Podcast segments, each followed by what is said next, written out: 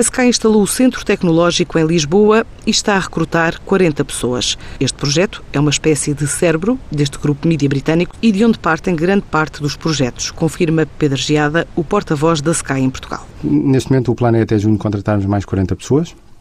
Fundamentalmente estamos a falar de programadores, uh, temos também alguns automation testers, uh, temos também alguns DevOps, uh, mas o, o, core é muito os programadores.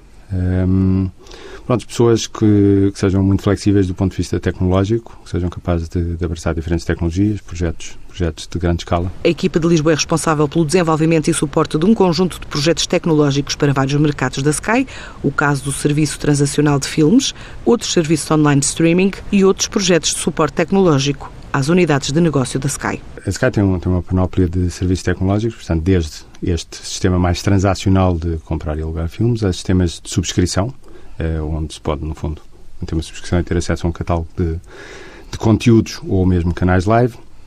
Eh, também eh, aplicações como SkyGo, que são complementares à subscrição principal da Sky.